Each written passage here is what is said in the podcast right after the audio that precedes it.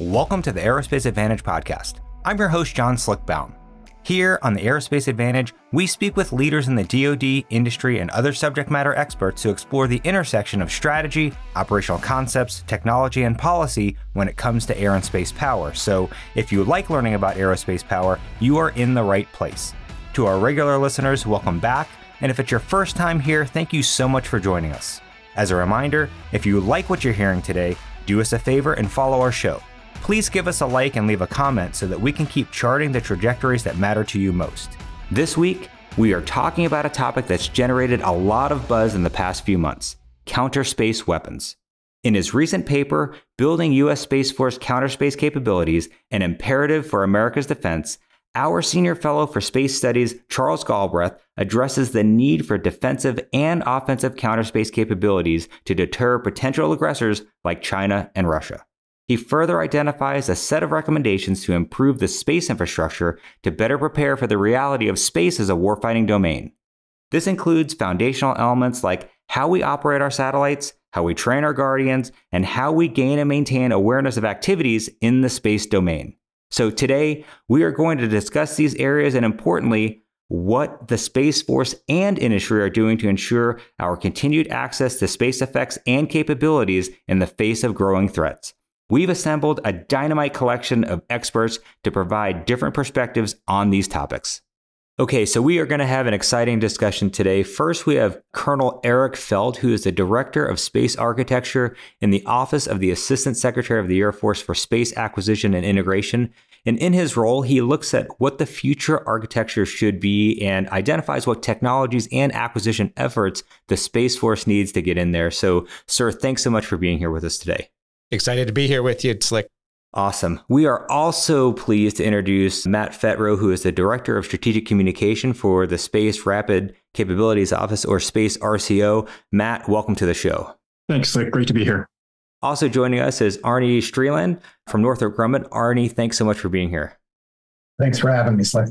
Okay, and finally, we have our very own Charles Galbreath, who I want to congratulate you on your paper. I mean, really a great piece of work, and I'm glad it's been getting all the attention that it deserves from the media, the Hill, and the Pentagon. So, really, really excited to have this conversation. Thanks, Slick. Yeah, it's great to be here and, and uh, great to be back. And uh, thanks for the, the panelists here that are joining us for this discussion.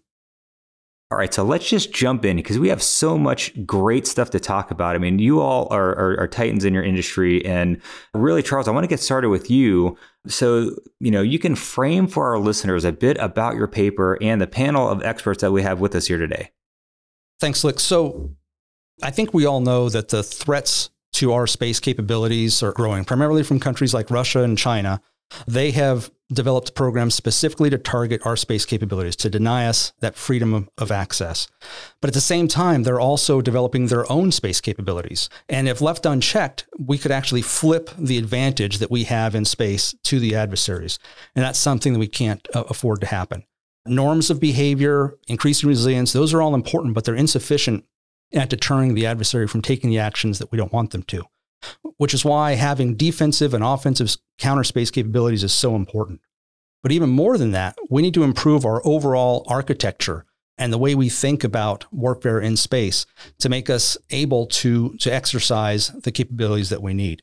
So we need to improve our operations, training, testing capabilities in order to develop the systems and services that, that we need. Partnership with industry is going to be absolutely critical as the Space Force embarks on this journey uh, which is why I'm so excited to have the panel that we have here today. From an architecture, acquisition, and industry perspective, these are some of the great pioneers that we have here in the Space Force. And uh, again, thank you for being here. Yeah, I mean, what an exciting time, right? I mean, it just harkens back to um, standing up the United States Air Force, right? I mean, you, you all are creating this new force that we, we frankly need, not by our choosing, but our adversaries have decided to weaponize this domain. So I really appreciate you framing uh, that background. Colonel Felt, I really want to turn it over to you. You know, the Space Force uh, recognizes the importance of increasing space resilience and preparing for conflict in space. And we've talked about that before on the Aerospace Advantage. And, you know, it's really a core ingredient in, uh, you know, deterring conflict. So, in your role in the architecture integration, what steps uh, are you seeing as most important to achieving this objective for you? Three steps come to mind here. Really, the first one is the pivot to the hybrid architecture. By this, I mean especially the emergence of the proliferated low Earth orbit elements to our architecture, which uh, greatly enhance resilience. The addition of commercial and allied and partner elements to the architecture, which also contribute to resilience. Those are happening at a very fast pace by Pentagon standards. And it's exciting to see that. So that pivot is underway, and that pivot is being is very helpful in moving the Space Force and our capabilities to the right direction. Second step that I see that's really encouraging is uh, the continuous analysis and wargaming that's underway to figure out what we need to buy. Uh, it's much more rigorous than any time, anything I've seen previously in my career, and it's much more inclusive of the operators, the acquirers, the labs, uh, industry partners than what I've seen previous in my career. So the operational imperatives were kind of the start of this, but from there it has spawned off into battle schools and exercises and war games that all f- help us flesh out exactly what uh, things are going to be valuable in uh, deterring this kind of a conflict and what and which things are less valuable. So that continuous analysis really encouraging. And then the third thing that I uh, see is what I call agile architecting. And so the fact is, no matter how much planning we do, we are facing a peer adversary that makes their own decisions. And that some of their responses are unexpected. They're uh, on the threat side. Some of the technology surprises can be unexpected, things we couldn't plan for ahead of time. And uh, we have a very dynamic commercial industry available now that is going to offer goods and services that we can't envision today. So, whatever architecture we come up with, it needs to be agile and able to quickly adapt to those unexpected things that are happening. Calvelli's nine tenants are the way in which we're implementing that agile architecture to make sure that we can quickly respond. So those three steps are have been really encouraging to me in the architecting role as we uh, as we move towards resiliency. I want to just hop into one thing that you said, which is really interesting. You know, just by virtue of the domain that we're talking about, we are instantly with a peer adversary, right? Because obviously, folks that can put items into space are going to be at a technological equivalency as the United States. So, I mean, that is like a level playing field that we need to acknowledge as we begin thinking about warfighting in this domain. So I really just wanted to point that out for the audience because you really made that clear and we haven't discussed that yet. I want to switch over to Matt here because there's been a lot of press about the Space Rapid Capabilities Office, or RCO for short, as we mentioned earlier. And you've recently put three payloads into orbit. There are many other acquisition efforts in the Space RCO that's getting started, and Space RCO seems to be living up to its name and moving out rapidly you know, really to advance space capabilities. So, can you talk to the urgency of the issues that you're working and the progress that you're making? Yeah, of course. Like, thanks. There's a lot to unpack there. So, Space RCO is, of course, one of three acquisition organizations within the Space Force and really specialize in getting after those first of systems and delivering that capability to the Space Force. So, in terms of urgency, you know, we've been discussing that already. Um, even though Rapid's in our name, uh, we're really moving out on programs to stay ahead of threats, right? Uh, they're, they're, moving out quickly and, and we need to be to be even faster. In terms of progress, um, we actually have had some successes, uh, numerous ones, and we've been successful when we've done a couple, three or four things, right? Um, we've been successful in part by working with industry uh, early and often. Um, we've been super successful when we've scoped our programs carefully. Another one of Honorable Calvelli's tenants, essentially, making sure the requirements are, are just right um, and the industry can actually provide uh, against those requirements. We also have been working really hard to work with all of the US Space Force and the DoD partners that we need to work with to actually field capability, right? We're the systems acquirers, but there's a tremendous amount of effort that goes into the training and the operator work and everything else to make the system a true capability for the Space Force. And while those aren't all our role, um, we work, you know, early with all those partners as programs are started, and that has really, uh, really helped us field capabilities. And then finally, you know, discipline program execution. Uh, even with all those things, space is hard. Going rapid in space is equally hard. And so we've had to really be uh, holding ourselves accountable, holding our vendors accountable uh, on the acquisition side. And I guess I'll just finish with you mentioned a couple of our programs uh, that we've talked about lately. Uh, one is our, our space payloads uh, that we launched back in January. Uh, we had two threat awareness launch uh, sensors that were launched and uh, a cryptic payload as well, a hardware encryption device. And, and, we're really proud to get those done uh, about three years from the start of acquisition to launch, and, and even more excited uh, that we've completed testing on those now. Uh, just about six months in, we were able to do multiple rounds of testing of each of those payloads, and they're operating very, very well. And then finally, I think the most important part is we actually have uh, production contracts uh, available to us now uh, where we're purchasing copies of those payloads and we're providing them to Space Force programs that need that kind of awareness and, and crypto Uh, for their own high value assets. And so I think that's really, really exciting. You know, in, in uh, my long career in acquisition, you know, we might have relied on the acquisition center to go off and do their own contracts, uh, but we covered that as part of our program because it's, it is just one Space Force that we're, we're, we're working for here. So long answer, but uh, I think we are starting to make some progress. Yeah, it really sounds like it, and appreciate the fact that you point out, you know, trying to be rapid in the acquisition world is tough enough as it is, but to do it in space is an even greater challenge. So kudos to you all for the hard work. Arnie, I want to get you in here as well because, you know, Charles mentions in his paper uh, really highlighting the need for tight government and industry partners. And I mean, you know, it all comes down to delivering results that speak to operational requirements. And guessing, given that most of the industry works in many domains, that they'll be able to apply some of their lessons learned from challenges that we see on Earth. Say, look at doing space activities, especially when it comes to you know offensive and defensive thinking. So, from your perspective at Northrop, talk to us about strengths of the partnerships, but what areas also exist where you'd like to see some progress. Yes, Slick, thank you. The whole partnership point is really important and something that deserves emphasis certainly we at Northrop Grumman, and I believe all, all our competitors across industry agree that that government industry partnership is, is key for mission success. You need that teamwork, that dialogue uh, to work through the challenges of delivering these kind of ca- complex capabilities in a limited amount of time for a limited amount of budget. When we look across all the domains, and we're fortunate, we have business across all, all the different domains with all the services uh, plus the IC. The, the first thing that really comes to mind as far as how we can help uh, work with our space customers is, is connect the dots for them. You know, to accomplish a space mission in many cases, it's all about getting data uh, from some sensor in space out to some customer, some user, some warfighter somewhere. And some of that goes to Space Force elements, but it also goes to Army vehicles, Navy ships, Marine Tactical Operations Center, Air Force aircraft, you name it. So we have the unique position, and not just in our company, but other elements of industry, to look across all these programs and help keep our customers informed about where where the data needs to go, where it needs to be, how it can best be suited to ultimately accomplish whatever the relevant space mission is.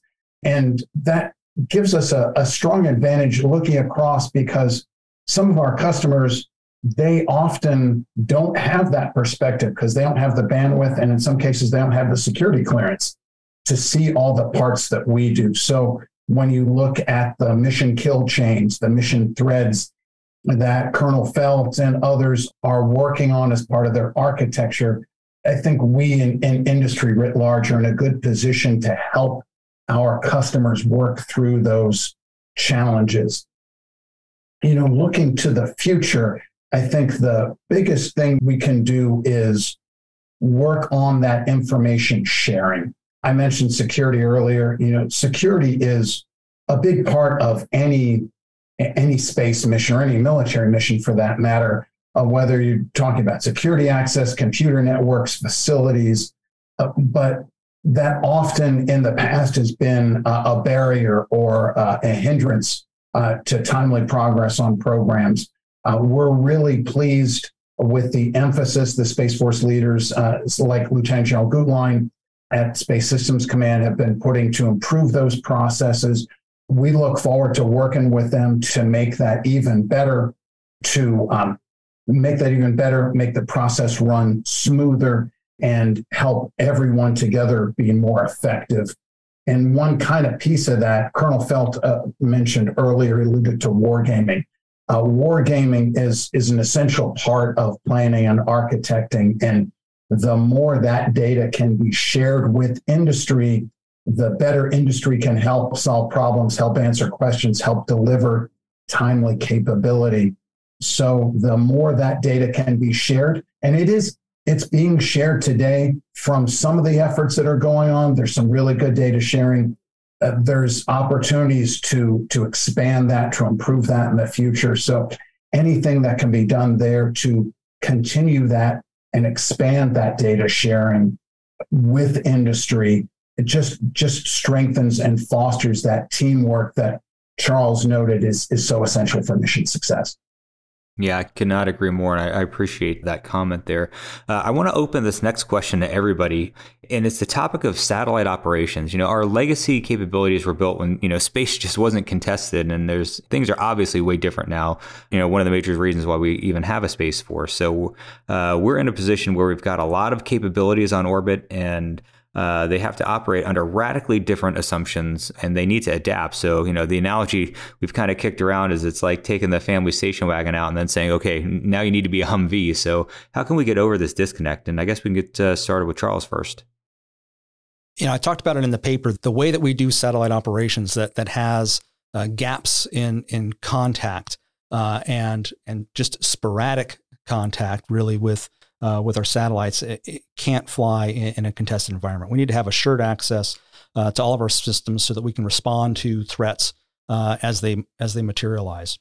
And if we take it another step further uh, and actually have weapons in space, the ability to have positive control over those weapon systems is going to be absolutely critical. We we can't allow uh, a weapon system in space to uh, fall victim to a cyber attack or, or, or let someone else take over the command and control capabilities of it. So we have to have positive control uh, over those assets. And, and that's going to require a significant increase in our uh, satellite operations capabilities over what we've traditionally had. So my thought there is don't focus on the station wagon, at least at first. That's the hardware. But let's first focus on the people. We've got tremendous, innovative guardians that are very able to come up with new tactics, techniques, and procedures very quickly. We need to empower them and give them the material that they need. And so, if they uh, need a Humvee, let's buy them a Humvee rather than trying to uh, adapt our, our station wagon. One example of that, how that plays out in the architecture world, is, you know, we've we've traditionally had um, a few small sat, a few large satellites in geo, and our operators have been using those. Well, it turns out the the best thing we can do in many cases to protect those geo assets is to build a proliferated LEO layer of the architecture because it makes them less like much less likely to be targeted. Our guardians are ready and very eager to embrace those new tools that we need to give them, and uh, I think we just need to get out there and buy the tools that they need and set them free.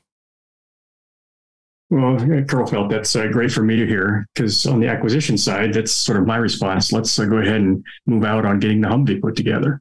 Um, so at Space RCO, we've got a couple programs getting after that. Uh, one is uh, called SCAR. It's basically delivering new phased array ground antennas to augment the current Space Force satellite control network. Um, that program's going well. They're on track to deliver, knock on wood, uh, the first system in 2025. And actually, we've got a vendor subscale demonstration of that antenna planned just here in, in, in late August. So the SCAR antenna systems, in addition to adding capacity, right, bandwidth to the SCN, also added lots of communication flexibility. So these antennas can contact numerous satellites at a time, uh, almost instantaneously. And the whole system is also relocatable. Each unit's relocatable, which would allow the Space Force to, to place communications capacity where it's needed, right? And that, that actually may change over time. And so that flexibility is key. And then on the other side, right, you've got to have software to go with all this communications bandwidth, right? So we've got a new program that we stood up with the Space Systems Command, a joint program office uh, called R2C2, and it's all about delivering ground tactical um, command and control capabilities to support these future dynamic space operations uh, that we expect our spacecraft and the military to have. Um, and so R2C2 will support um, different satellites, different mission partners that will come to us, right? And we'll be able to provide to the operator uh, a common interface, uh, common tools and whatnot, so they can operate these types of satellites in the future uh, much more effectively uh, and much more rapidly uh, to get after some of those decisions that they need to make. Thing I think I would add is if you talk to some of the owner operators uh, over the years, uh, they'll probably tell you that the environment they work in is is maybe a little bit more challenging than just uh, operating the, the family wagon. So there's things that they're doing now and, and can do in the future that could contribute to uh, what inputs the other panelists shared there. From our, our perspective, you know, Northrop Grumman has delivered over uh, 50 different commercial geocom satellites to a variety of customers. And the one of the things they all have in common is on a daily basis, these operators face radio frequency interference. Now, in, in wartime, you would call that jamming. Uh, in what, what is today peacetime for most of them, that interference comes by mistakes. Someone points a ground antenna in the wrong place at the wrong time, uses the wrong frequency. The results are, however, the same as intentional jamming. You're not getting your mission done, you're not generating revenue. So, because of this, there's companies out there that can geolocate sources of interference, share that data with the owner operators, and help them resolve those issues promptly. So that you see that kind of example, and they're they're already doing things to operate in in a, an RF contested environment. The other things the operators have in common is they do a good job of knowing where their satellites are, where they're physically located through uh, their own geo, their own uh, tracking capabilities through programs like ComSpOC. They they have a good knowledge of where their systems are and what's going on immediately around them. So you take that together, and a typical owner operator really has a decent idea of what the RF environment is like around their vehicles and what the physical environment is like. Where where are they at? What's around them? So the next phase of that is can they share that with the Space Force in a timely manner? And some of that's happening today. You have some owner operators already connected with the Space Force through the commercial integration cell at the CSPOC. So you have information available to these owner operators. You have the ability for them to share it with the Space Force in a timely manner. So that gives you, I think, a good foundation to build on as you look for these satellites to need to operate in a future more contested environment. Yeah, and that's a great segue for my next question. You know, one of the things I think about as a fighter pilot if I'm going into an AOR, likely I am not having to worry about civilian traffic. I just want to make sure that I know who's a friend and who's a foe. And likely, if somebody's in front of my 3 9 line on an initial push, they're probably not a good guy or not a civilian flying around uh, in a battle space. So, you know, when it comes to command and control or responding to threats, you know, nothing is possible without the domain awareness that we're going to need to track and identify threats. And we also need to characterize them, identify their weaknesses and limitations, and provide advanced warning. So, given how large the space domain is, this is obviously a huge uh, challenge. So uh, the question is Is our current architecture and the related systems up to this challenge?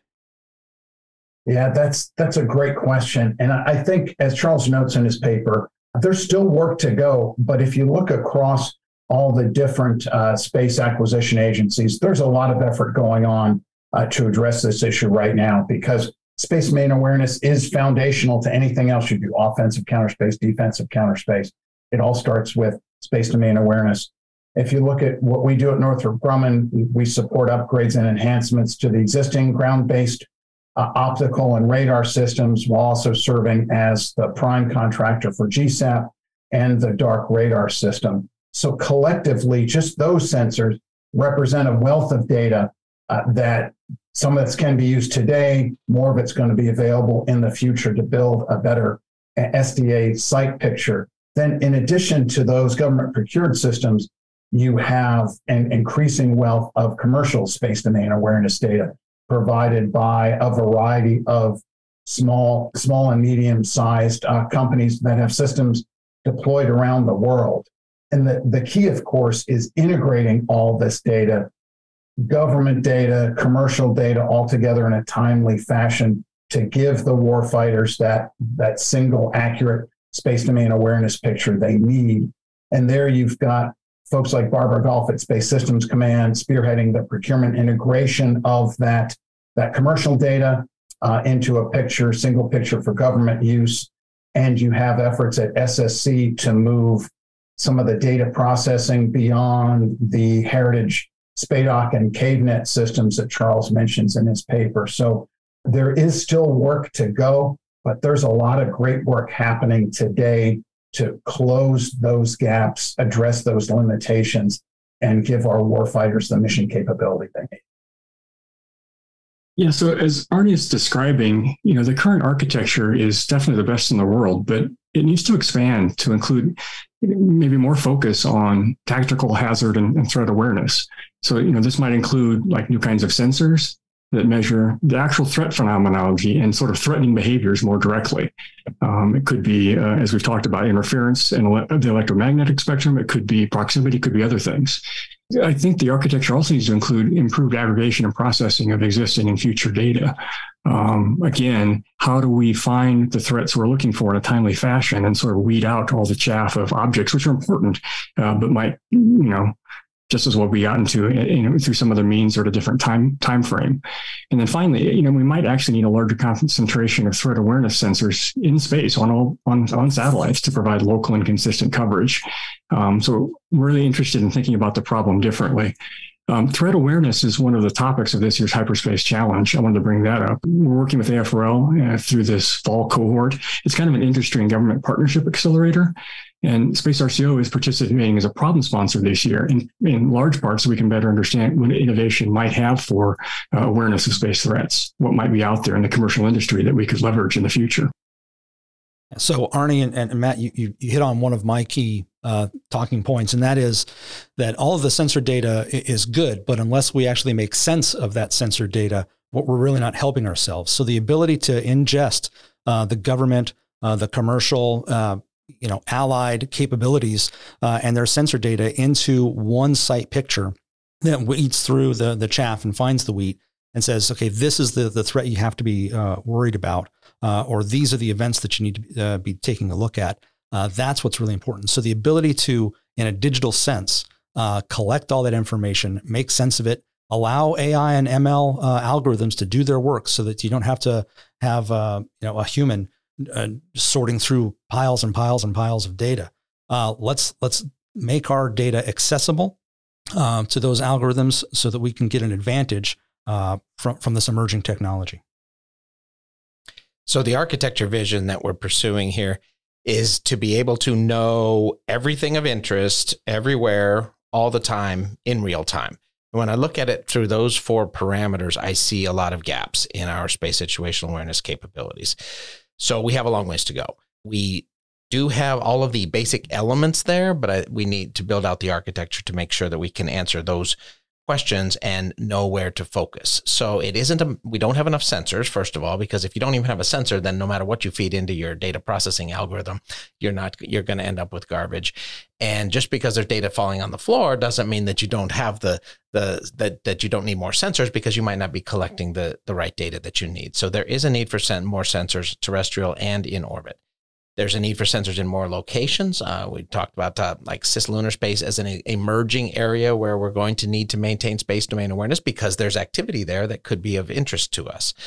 We need to have uh, so we need to have sensors that we can communicate with all the time and that are observing everything everywhere all the time. So that's a lot of gaps just on the sensing side, and then that all has to be pulled together with data transport, synthesized using appropriate tools such as AI ML, and then presented to the to the operator because of course you're not going to we don't have thousands of operators that can be uh, uh, manually processing all this data. So we do, uh, in order to enable and deter conflict in space, we need to fill these space domain awareness gaps.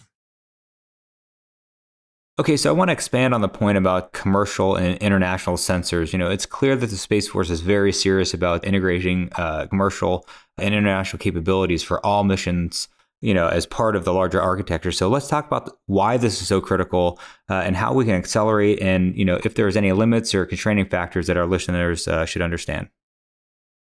So on the acquisition side, of course, we need to include you know more commercial companies, international solutions in our our thinking, right? When we're going after uh, fielding systems. Um, that's one of the reasons, again, Space RCO is participating in the Hyperspace Challenge, is to look uh, out at new companies, different companies where might not have uh, been focusing earlier and, and to see what's out there.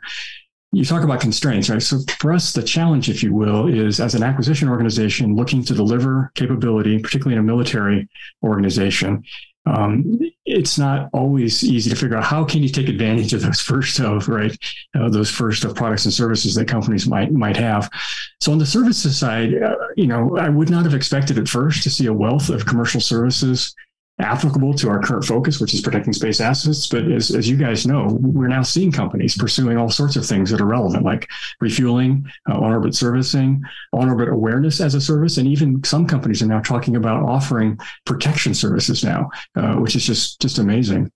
And then on the products and, and side, you know, the more hardware focused side, you know, we're seeing commercial uh, offer all sorts of market driven solutions, products and technologies that might meet the Space Force's needs. We're also interested in companies that maybe haven't even recognized or decided to go into the space market yet. And so as part of hyperspace, we're looking at aligned markets that might have products that we could use for space protection, uh, or at least aligned to that. Things like uh, the automotive industry or mobility solutions in general, the manufacturing and even mining uh, solutions. Could some of those products be actually used in the future for some sort of space protection solution? So that that's where our head is, um, but that includes international uh, and, and commercial companies both. So, from an architecture perspective, we can't deter China without commercial and international partners. That is clear. And the reason is is that it is the only way we can get uh, fast capabilities fielded quickly and get the innovation rapidly fielded that we need.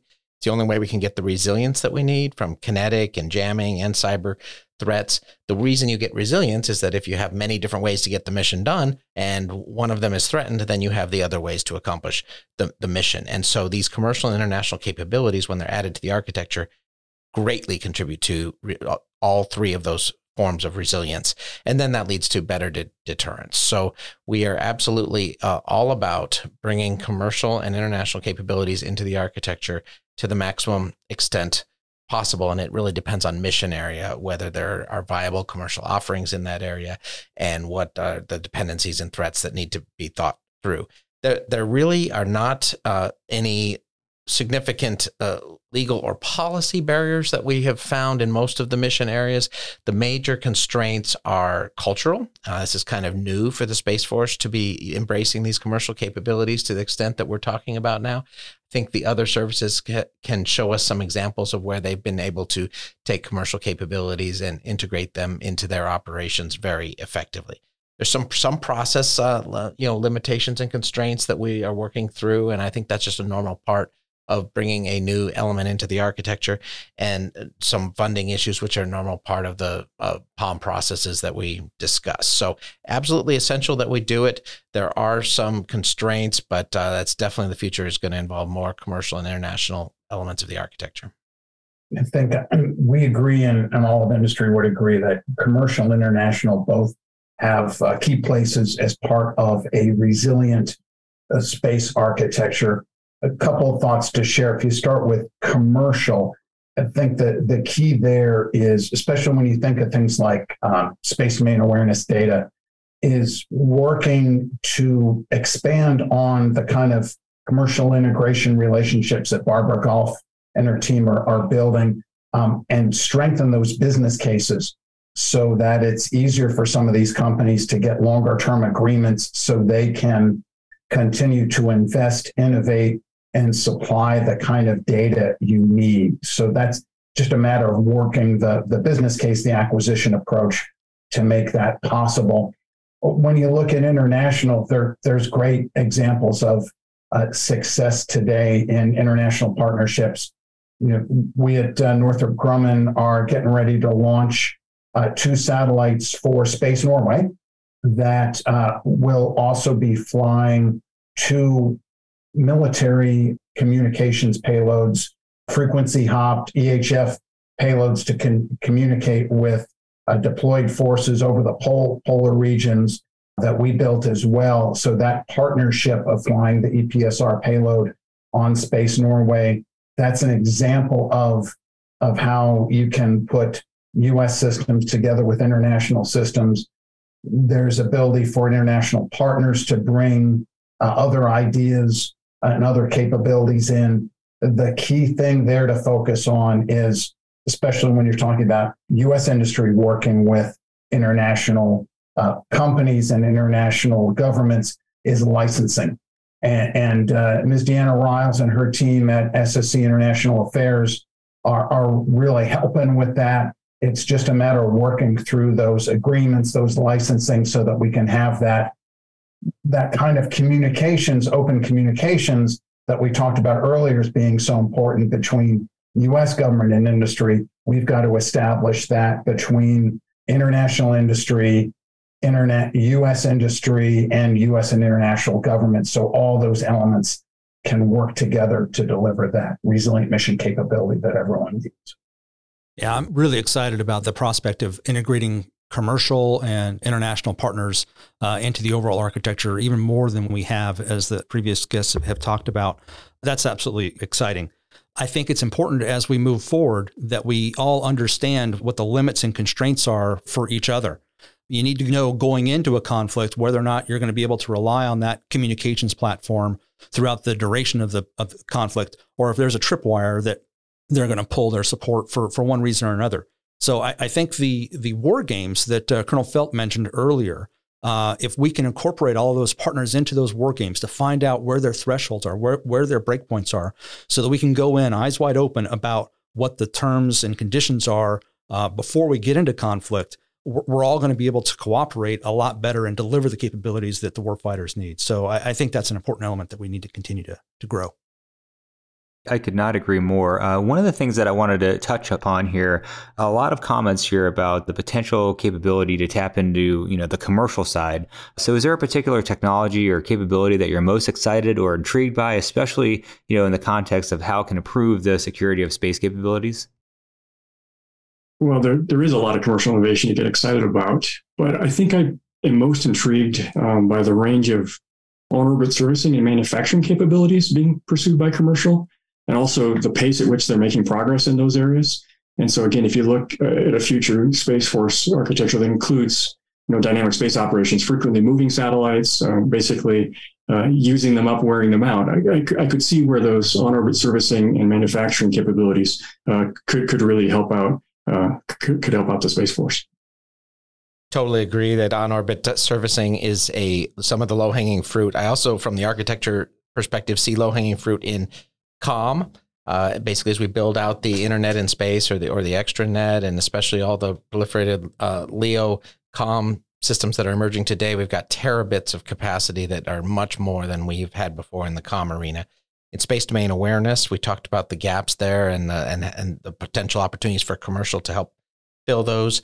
Terrestrial and space weather seems like a something that can be well done by industry and commercial providers, and then uh, commercial augmentation of the satellite control network or antenna as a service.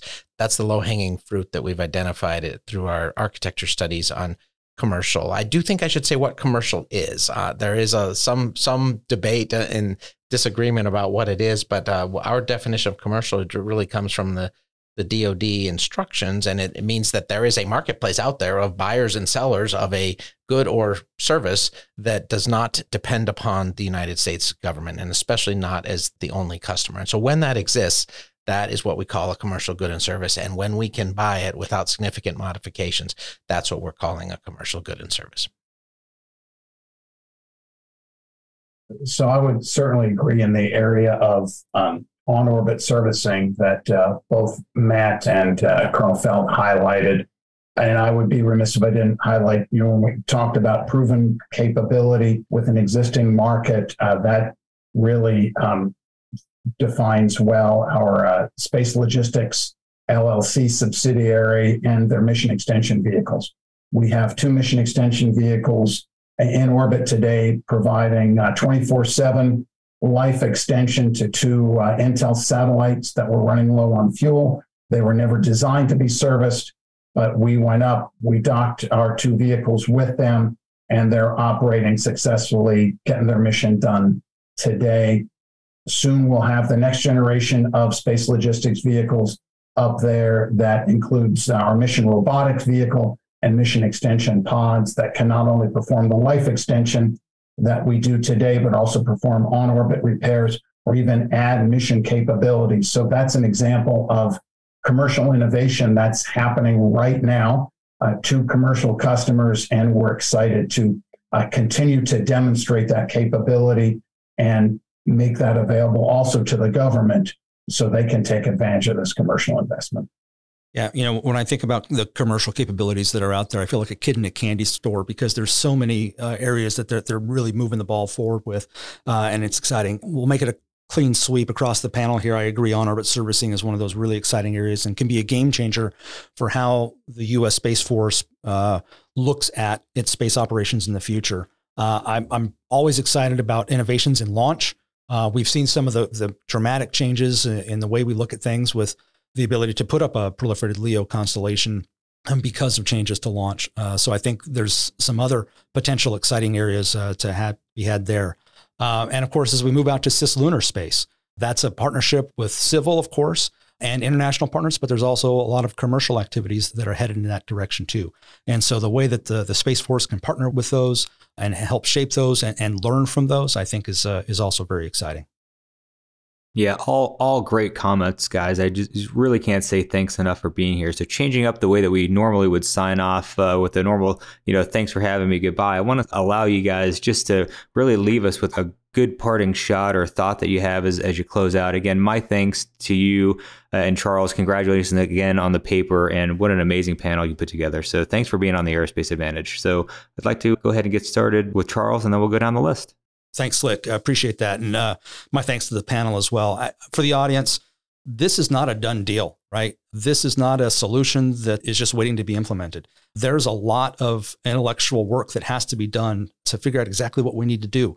The theory of uh, competitive endurance is great, but we need to refine that. We need to expand uh, our, our, thoughts about what that is. Logistics clearly might fit into that as we think about the endurance piece of competitive endurance. So don't think that we've got the answers we need to just keep pressing forward. Charles, as I read your paper, I thought about it in the context of General Saltzman competitive endurance theory as well. And he has challenged us to work on that, debate that, refine that. And your paper takes a huge step forward in that regard. And his three tenets are the things we've talked about today you know, avoiding operational surprise. That all boils down to good space domain awareness of what's going on there. Denying first mover advantage. That's what we're doing with the hybrid architecture and the proliferated LEO uh, parts of it, especially. And then responsible counter space campaigning. That's all about how we defend our space capabilities as well as protect our joint forces from space enabled attack. So his theory that he laid out there is a great framework in which your paper fits and it really makes some strong steps forward. So thanks for the opportunity to be here today and thanks for writing the paper. Well, thanks to the Mitchell Institute for having me on today. It's just been a great, great conversation. I guess I did want to do one shameless plug for the fall cohort that AFRL is putting on. I mentioned called Hyperspace Challenge. I'd like to encourage companies that are pursuing products or services that might some way help us in space protection. Uh, please take a look at uh, look at what we're offering. Look at the cohort on hyperspacechallenge.com. And again, thanks again. Yeah, thank thank you as well. Thank you to Slick. Uh, thanks to the Mitchell Institute and Charles for for a great paper and for putting this all together. And the thing that struck me as I was reading the paper and then participating in this discussion is, you know, not long ago, discussions like this only happened in SCIFs. A big shout out to the Mitchell Institute and Charles in particular for bringing this whole discussion into the public realm where it needs to be to address the resource challenges, the policy challenges, the acquisitions ahead. As Charles said, this is not a done deal. So it's going to take a lot of work by government, by industry, all working together to maintain that space superiority that, that our warfighters depend on. So thanks again for the opportunity and, and thank you to Mitchell Institute and again to Charles for bringing this important discussion into the public realm. With that, I'd like to extend a big thank you to our guests for joining in today's discussion. I'd also like to extend a big thank you to our listeners for your continued support and for tuning in to today's show. If you like what you've heard today, don't forget to hit that like button and follow or subscribe to the Aerospace Advantage. You can also leave a comment to let us know what you think about our show or areas you think we should explore further. As always, you can join in on the conversation by following the Mitchell Institute on Twitter, Instagram, Facebook, or LinkedIn, and you can always find us at mitchellaerospacepower.org. Thanks again for joining us, and we'll see you next time. Stay safe and check six.